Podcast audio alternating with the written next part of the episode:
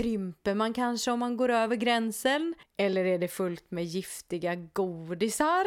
Man kanske försvinner helt. Puff bara. Det är inte omöjligt. Eller finns det något slags barnätande monster på andra sidan? Inte heller omöjligt. Exakt.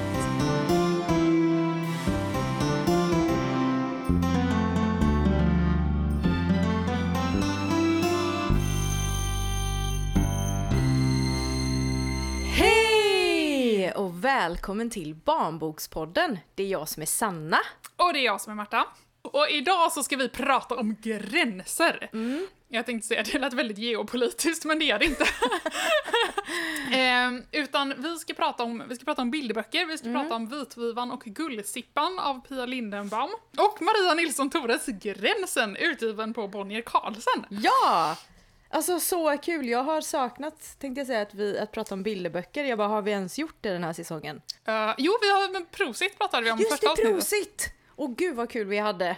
Men inte ett sånt dedikerat. Och det här är ju nästan lite läskigt, höll jag på att säga. Men det här är ju verkligen två bilderboksgiganter i Sverige här. Så man känner ju nästan att de är lite... De har en extra tyngd i böckerna. Nej, oj, det lät väldigt allvarligt. Men...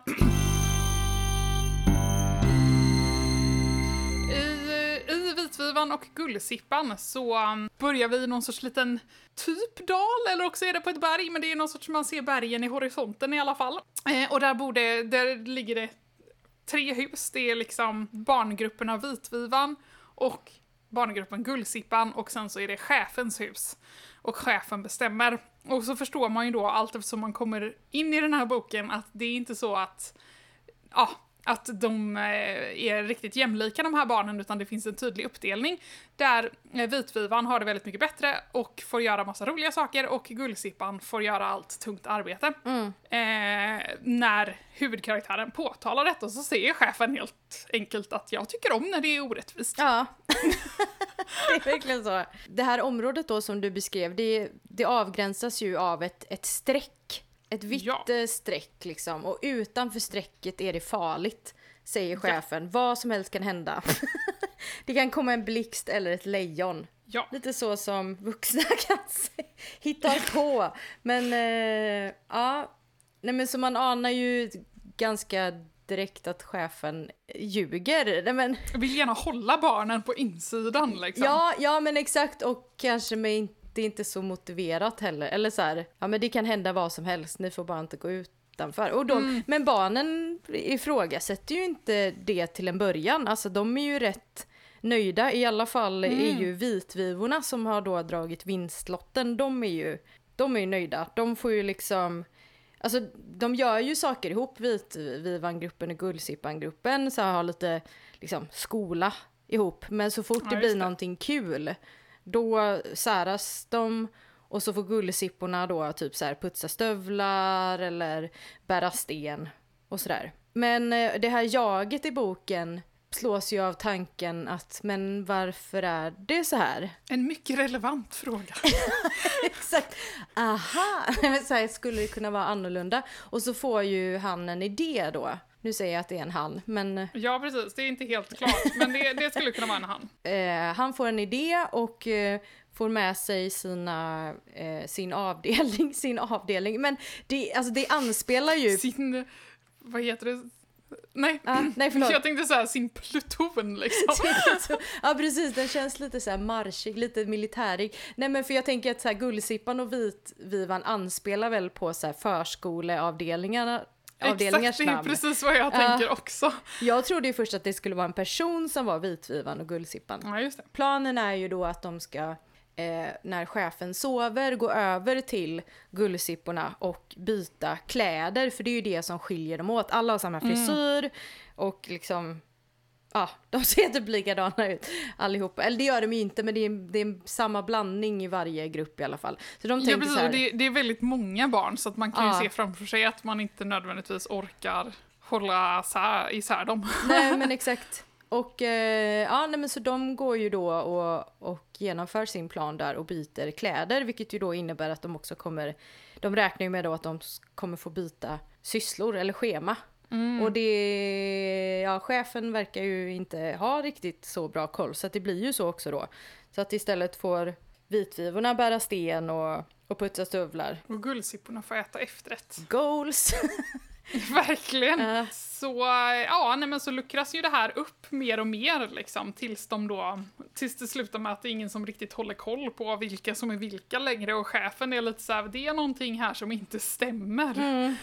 Och sen så bestämmer de sig för att korsa den här mystiska gränsen och försvinna iväg i solnedgången. Alla har ju pottfrisyr, för de är ju klippta efter en kastrull. Ja. Alla ser ju ut som killar. Jag tänker att... Ja, jag tänkte säga, för att pottfriss är ju någonting som jag väldigt mycket förknippar med killar. Jag vet inte, har tjejer haft det historiskt? Nej, säger jag utan tvekan. Men nej, det har de ju inte. Och jag tänker att även om tanken skulle kunna vara god att man då, ja, men det är en blandad grupp av kön, olika kön, så är det ju ändå så man läser av bilden, att det är bara pojkar. Men det är väl relevant för berättelsen för att den ska hålla lite kanske, att det är att just att de kan byta kläder, att de ser väldigt likadana ut? Frågetecken. Ja, men precis. Nej, men det är en bra fråga. Jag tänker att man säkert hade kunnat bestämma sig för att det var både och liksom. Mm. Men det är ju inte, vad ska man säga, individerna är ju väldigt oviktiga i den här boken, kan man ju säga. Exakt. Huvudkaraktären, som är på något sätt berättaren också, säger ju i början att det är jag som har armband på mig. Mm. Och då börjar man titta på den här gruppen med typ 30 barn och bara armband. Och sen så ser man faktiskt, det är jättesmart gjort. Det är ett barn som liksom står lite i framkant men också tittar åt andra hållet. Så det jag upplever att det är det man ser först liksom. Att det barnet tittar åt andra hållet. Ja, just och sen det. Ser man då att, jo men det är faktiskt små turkosa pärlor där på armen. Och de följer ju med även igenom alla klädbyten och sådär.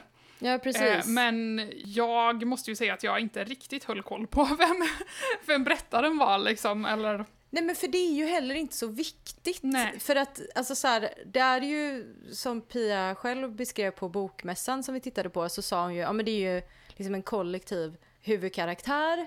Mm. De är väldigt anonyma, alltså till och med då den som för berättelsen framåt, jaget, är ju väldigt anonym. Alltså, men det är inte som att man bara, alltså jag kände så med den här karaktären. Man blir inte indragen på det sättet. Men det är ju heller inte meningen. Alltså. Mm. Men det skiljer sig väldigt mycket från hennes andra böcker, tänker jag. Det sa hon ju själv också, så att jag behöver inte skryta med att jag tänkte på det själv. Nej, men för det är väl det som jag... Alltså, så här, jag tycker att det här är en jätteintressant berättelse, och jag tycker den är... Alltså, jag kommer ihåg när jag var liten så gillade jag ju verkligen så här, när det var många barn. Det finns någon berättelse, vad fan heter den? Illustrerad av, vad heter hon? Rammel. Vad heter hon i förnamn? Är den illustratören? Påväl. Men jag ska... nej, men så här, det är mycket detaljer ju, för att det är väldigt många barn. Men samtidigt så blir jag ju inte så berörd när det inte finns ett direkt identifikationsobjekt. För i och med att jag sa ju det förut, att jag trodde att vitvivan var en person, alltså när man bara läste titeln vitvivan och guldsippan, och så visste jag att det skulle handla lite om, ja, men att de har ju olika kläder på sig, och att det är lite så här, lite sektaktigt fick vi ju reda på. Så jag trodde att det skulle vara någon sån här grej, ja, men att vitvivan är en person i den här gruppen och gullsippan är en person i den här gruppen, och att det är de två vi får följa och liksom brottas tillsammans med. Så jag trodde att det skulle vara lite så här en berättelse som är pojken i den randiga pyjamasen. Där ju det är ett barn till en nazist som befinner sig utanför en gräns, utanför ett koncentrationsläger, men genom stängslet då träffar på en pojke, en judisk pojke som befinner sig innanför stängslet, och sen så fixar den här judiska pojken fram sån här fångkläder eller koncentrationsfångkläder till den här nazistpojken, eller han är ju inte nazist men eller är han? Ja, nej men också, och då liksom, då möjliggör ju det att han får komma in i liksom det här judiska lägret, och där blir man ju drabbad, för det är ju liksom deras tankar, alltså man kommer ju inte in på djupet i de här barnens känslor och tankar kring det som händer. Det är lite grann det här med jag, alltså jag-personen, men det är ändå väldigt Nej, vad känner du generellt? Nej, men alltså jag skulle också säga, eller alltså att jag vet ändå inte, jag har läst ganska mycket Pia Lindenbaum och jag tycker att hon är väldigt duktig och väldigt bra liksom. Och jag har börjat försöka med en egen liten samling för att, jag vet inte om du tänkt på det, men hennes första utgåvor har ju en sån här fin tygrygg. Ja, det var väldigt bibliotekigt tyckte jag, eller varför... Ja. Liksom så att jag har försökt att jag ska börja samla ett litet Pia Lindenbaum-bibliotek hemma med så här bara första utgåvor. Så det är ju bara livsprojekt. Men jag vet inte om jag tycker att det här är hennes bästa verk. För att jag menar, det är ju liksom inget, det är ju inget fel på den. Nej. Och den är ju ganska rolig. Och jag älskar ju den här lilla hunden som är med, som är typ chefens hund. Chefen är ju en hund. Mm. Och chefen har också en pytteliten liten hund. Och den är söt och den är med på alla bilder så att man kan liksom hitta den i bilderna. Ja, precis. Ja, men den komiska touchen gillar ju att chefen stavas med SCH som en chefer och, ja, är en hund. Och jag tänker också, ska jag typ valla de här barnen på något sätt? Ja, just det. Ja, men precis. Om man tänker så här, jag tänker på en chefer är ju lite som så här polishund, ja, liksom. Men det är också så intressant för att det, som sagt, det är ju tydliga alltså sektkonnotationer här. Det finns ju någon sorts klassaspekt här där hälften av barnen typ utan någon anledning får göra allt det tunga arbetet och andra halvan får typ ägna sig åt konst och kultur och rekreation liksom. Och det är ju väldigt intressant. Mm. Jag skulle eventuellt komma någonstans med det. Men jo, att det är så väldigt roligt för att alltså, kläderna känns ju så otroligt omoderna. Chefen har ju någon sån här typ 1600-1700-tals krage. Och de vitvivorna ser ut som så här små korgossar typ. Men också så här kragar. Ja, och sen då de här gullsipporna har ju någon slags sån drängnattskjorta. Men samtidigt så har de ju så här moderna röda sneakers liksom. Så det är en väldigt rolig blandning. Nej, men för Pia berättade ju också på bokmässan då att hon har burit på den här plotten ganska länge. Alltså så här, den kom till efter att hon hade pratat med en vän, som man gör, som berättar att hon när hon var 6-7 år hade bott i en sekt i österrikiska Alperna. Så att miljön är ju verkligen tagen därifrån. Men hon säger ju själv att hon har ju skruvat till det liksom, men att hon ville liksom göra någonting med det. Och hennes kompis då, hon hade sett den här tiden i sekten som helt oproblematisk och så här, det var en underbar tid. Ja. Även fast så här, man förstår efteråt, alltså så här, när det har ju skrivits om den här sekten att så här, men det var liksom hemskt och han som var sektledare har anmälts och så. Och att hennes lillebror då, den här vännen, han var ju fel slags barn. Ja, han passade ju inte in och ville inte prata om den här tiden. Ja, men för då har jag en grej på det. Apropå det här med fel sorts barn. Har du sett den här dokumentären som gick på SVT, De utvalda barnen? Nej, om Waldorfskolan. Ja, men exakt. Ja. Så det finns ju då en Waldorfskola, den finns fortfarande kvar, som heter Solvik och som då startade, jag kommer inte exakt ihåg när den startade, men det har ju varit, de har ju ett väldigt speciellt pedagogiskt synsätt. Alltså Waldorf i sig är väl bra, men de tog väl influenser från någon filosof också, och där var det ju verkligen att man kunde filosofer vara... Filosofer ska man akta sig för. Exakt.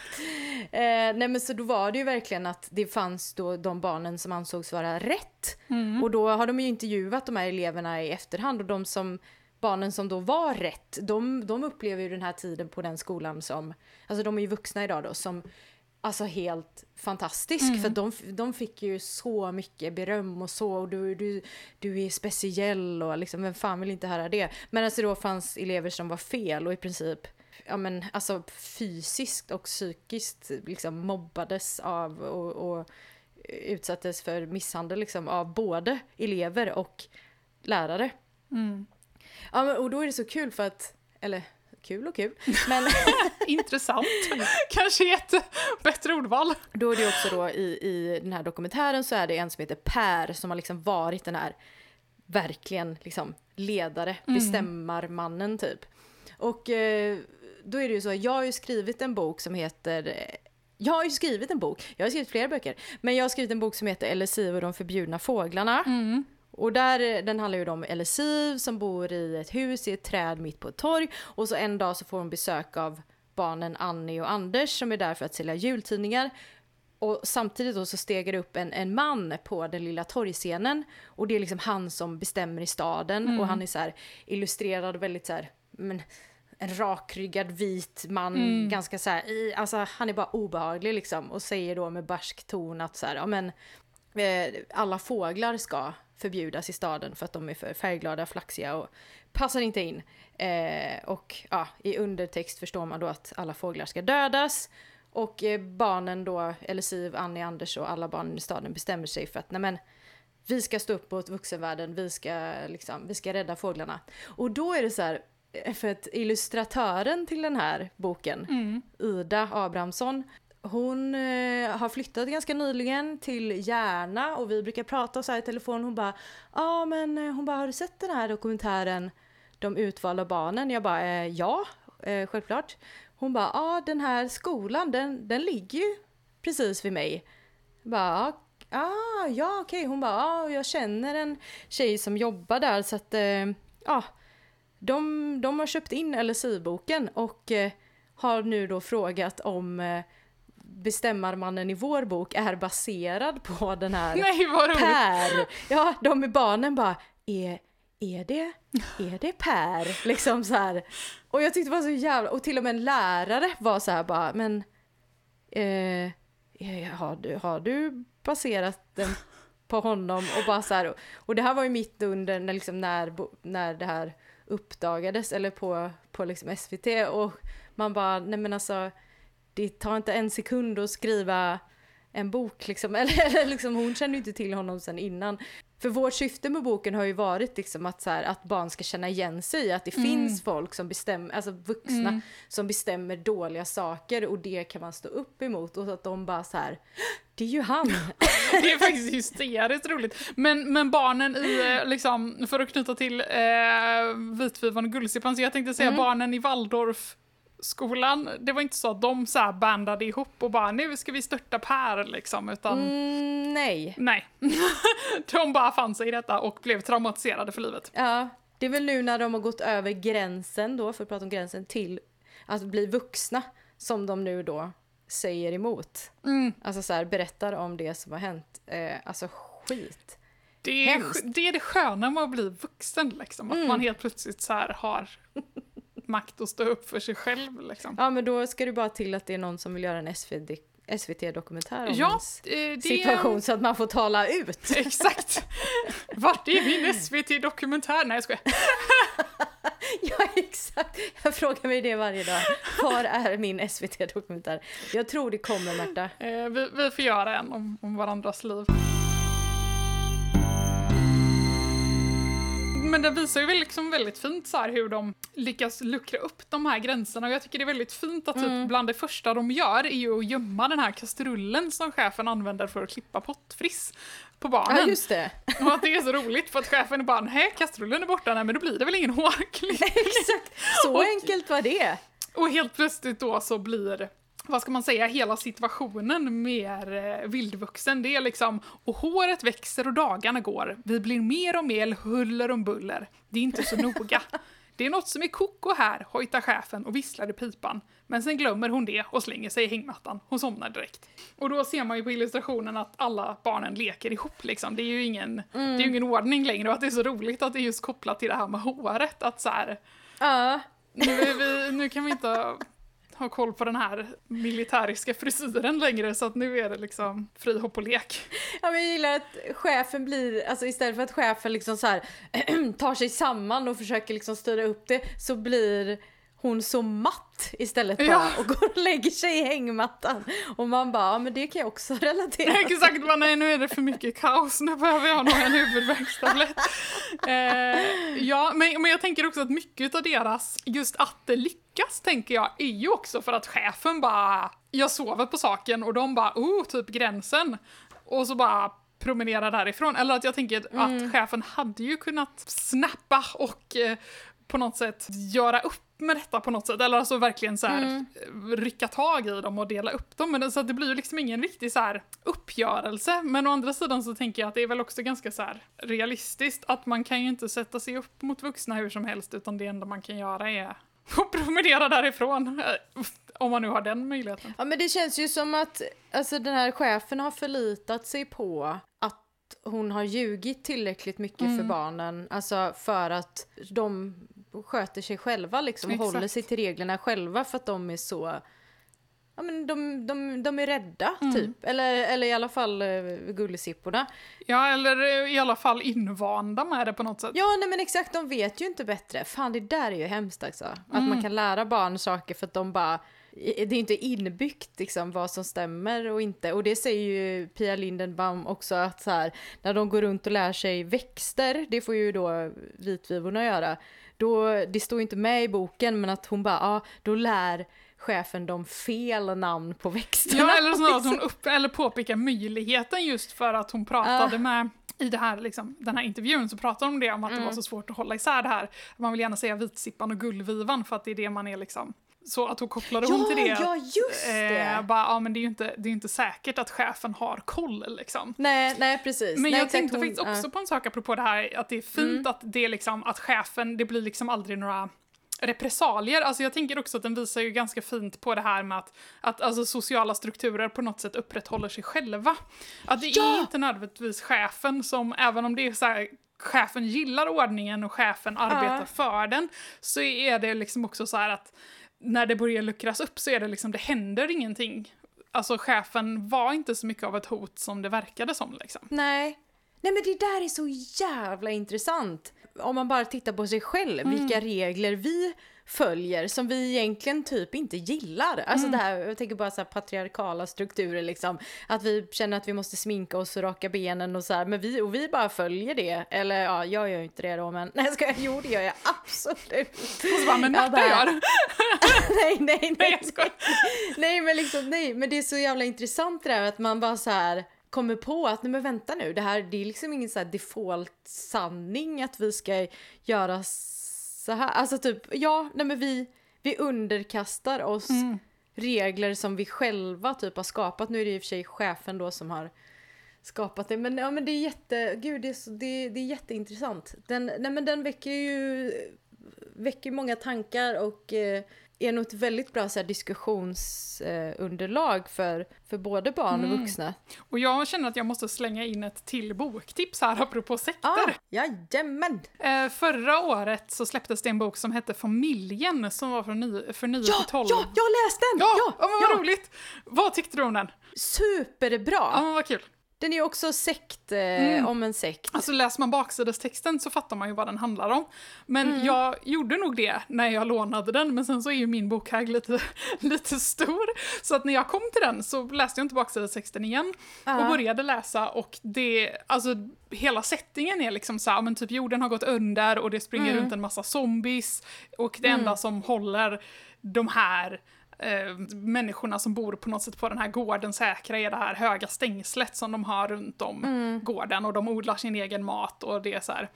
Och sen så förstår man då allt eftersom att det kanske inte har varit någon stor zombie-apokalyps, utan det är kanske bara de vuxna som har bestämt sig för att de som inte bor på den här sektgården då är väldigt så fallna människor på något sätt. Precis, nej men det är ju alltså verkligen just som du säger, att för jag var också medveten om att vad den skulle handla om. Men man blev invaggad i det själv att tro på. Nej, men det, den här patriarken säger, det är väl pappan liksom i familjen. Jag vet inte om det är några andra än familjemedlemmar, men det kanske det är. Jo, de är ju citat familjen. Alltså det är ju massa vuxna och massa barn då, och det är liksom grejen då att man ska inte veta vems barn som hör, du vet, till vilken vuxen, utan att alla ska vara som en enda stor familj typ.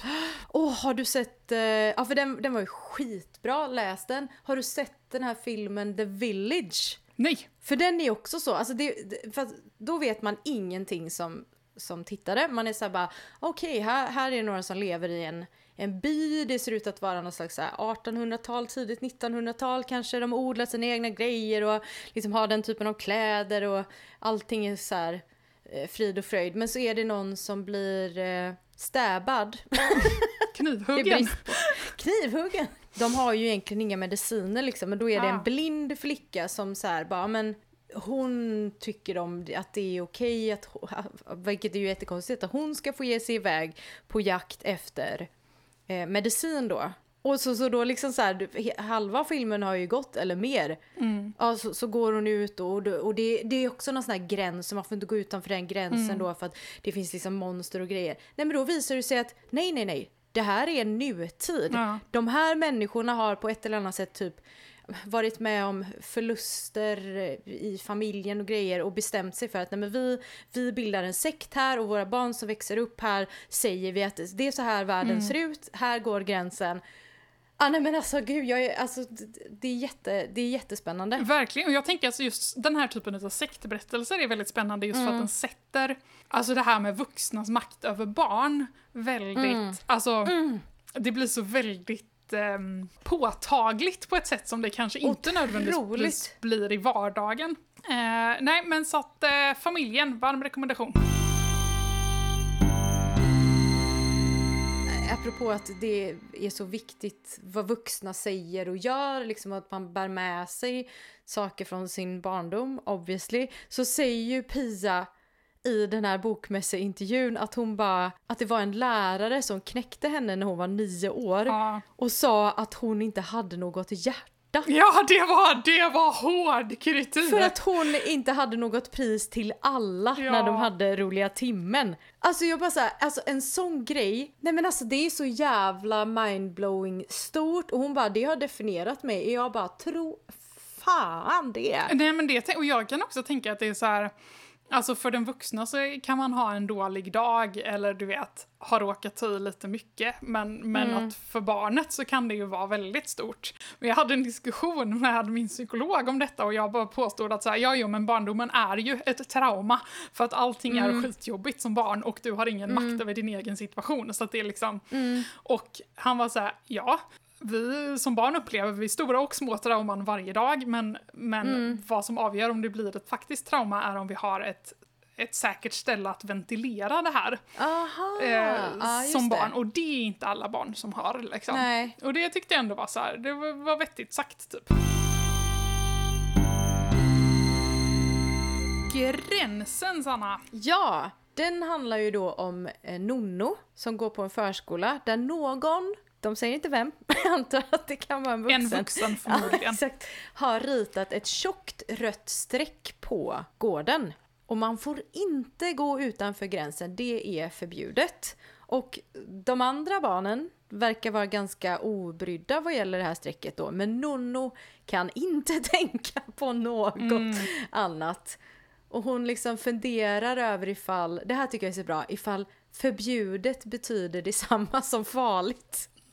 Och liksom så här, och vad är det i så fall som är farligt bakom strecket så här, krymper man kanske om man går över gränsen eller är det fullt med giftiga godisar, man kanske försvinner helt puff bara, det är inte omöjligt, eller finns det något slags barnätande monster på andra sidan, inte heller omöjligt.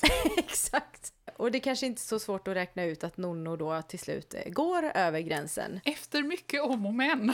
Exakt, det är mycket sånt där. Liksom provat att peta med en pinne och ifall man liksom bara, du vet, sträcker ut handen lite grann så över gränsen och den liksom trillar inte av. Precis. Det är så här, nu kanske man vågar stoppa ut en liten fot också.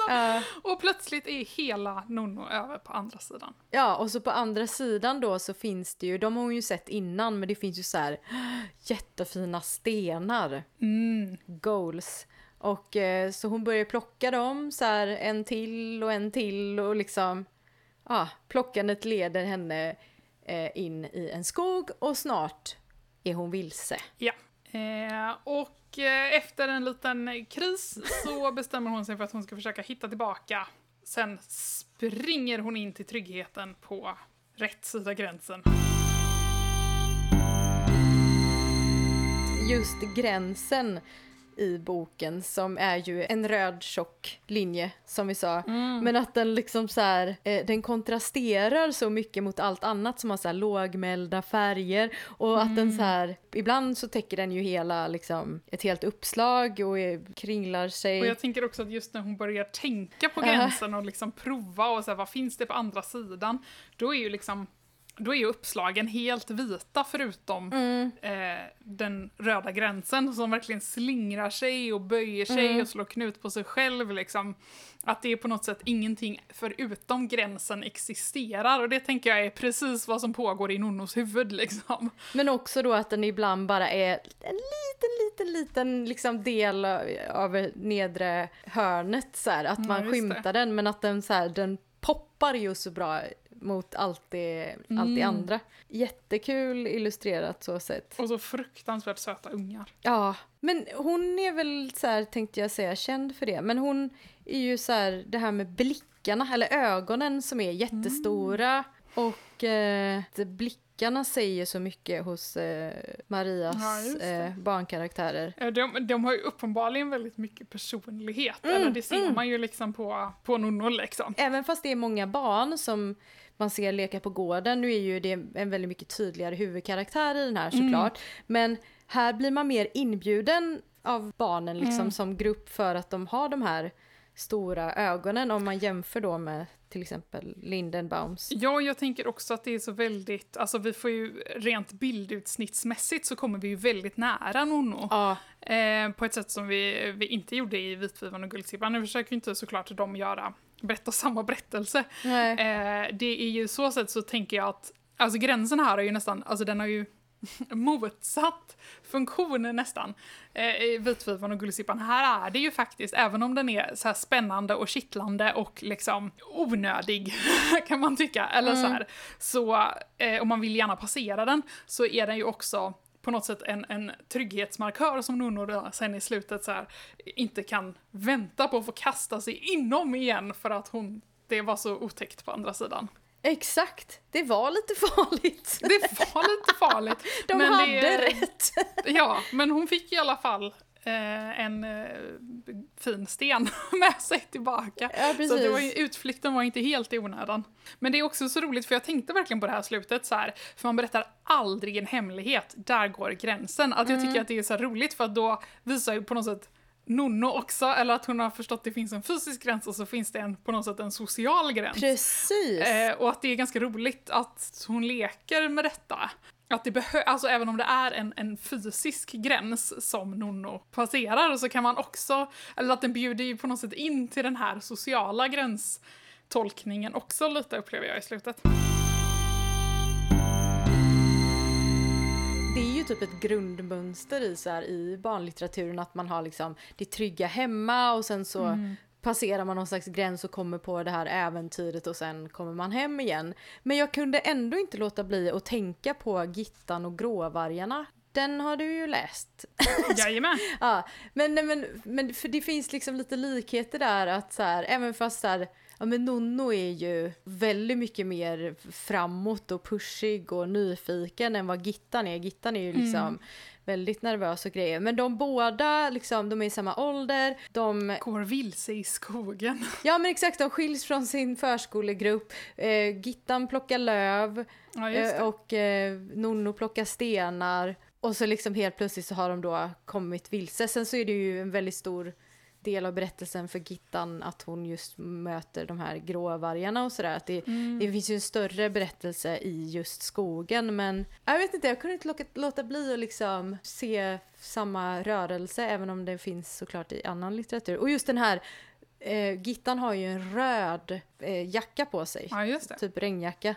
Som liksom också sådär poppar väldigt mycket. Ja, nej, men det är en jättefin bok, verkligen. Verkligen. Gud, vilket jobb att få till alla de här blickarna så att de säger exakt det man vill att de ska säga. Ja, nej, men det känns ju som att illustratörernas lott i livet ofta, eller att det är liksom, de förväntas kunna göra saker för att de är illustratörer, eller så här, att det är inte alltid man verkligen stannar och uppskattar de här små detaljerna. Men alltså ansiktsuttryck generellt är ju toksvårt. Man tänker att man kan det för att du vet, man kommunicerar ju med hjälp av ansiktsuttryck varje dag, men exakt, det är jättesvårt.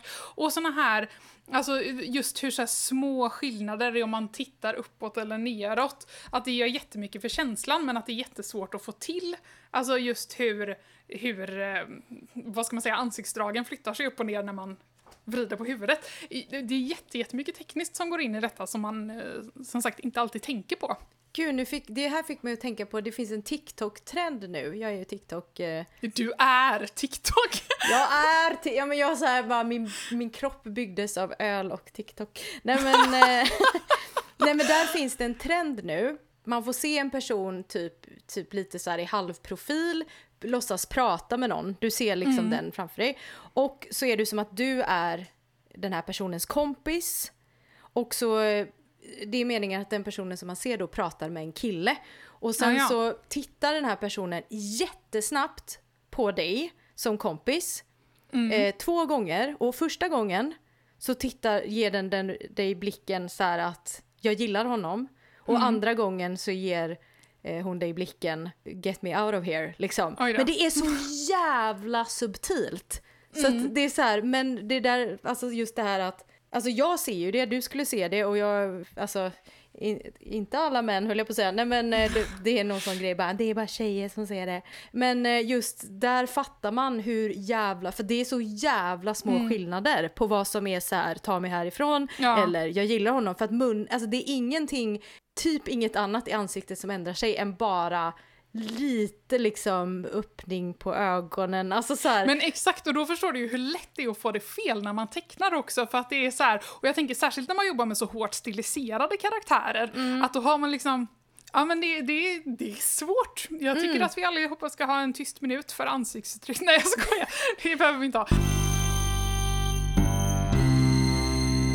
Maria kommer ju också ut med ett slags samlingsalbum, eller vad var det nu för bok? Samlade sagor, ja. Jo men precis, för visst var det dels som sagt, det var någon sorts samlings... Jag bara, nu kommer jag ihåg nu när jag ser den att just att det var, precis som du säger, att det var flera olika berättelser i, och sen att man fick titta på lite så här bakom kulisserna, lite så tidiga skisser och såna här saker och hur hon jobbade, och det är jag jättetaggad på. Ja men verkligen så kul, gud det hade jag velat, det hade jag önskat att många fler gjorde. Nej men alltså det kan jag verkligen känna, alltså att jag vet ju som liten så var jag ju så typ extra materialet till filmen så här, när de kom på så här DVD, det var ju det bästa och få titta på så här bakom kulisserna bitarna, och jag kan verkligen sakna det. I böcker, alla böcker borde ha ett uppslag sist eller någonting som är så här the making of. Så här, ja, så bloopers. Ja. Bortredigerad. Det är ju vad roligt. Bra. Vill du köpa någon av bilderböckerna som vi har pratat om idag, så får du jättegärna använda någon av våra affiliate-länkar som finns i poddbeskrivningen. För då får vi, alltså Barnbokspodden, en liten peng utan att det kostar dig någonting extra. Ja, och läser du någon av de här böckerna så glöm inte att tagga oss på Instagram eller Facebook så att vi får höra vad du tyckte. Och vill du komma i kontakt med oss så kan du skriva till oss på våra sociala medier. Men vi har också en mailadress, kontakt@barnbokspodden.se, och man kan även gå in på vår hemsida barnbokspodden.se. Vi syns om 2 veckor, och tills dess, ta hand om ditt inre barn och kom ihåg att coola vuxna läser barnböcker. Hej då!